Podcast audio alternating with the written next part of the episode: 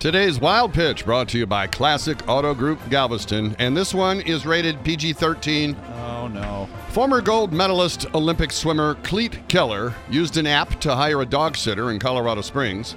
When he came home, he found two shirtless men sitting on his couch with lubricant and a camera. The dog sitter, who is a woman, was in the shower. Now, What? I have no idea who the dudes were. Maybe one was there to fix the cable and the other delivered a pizza.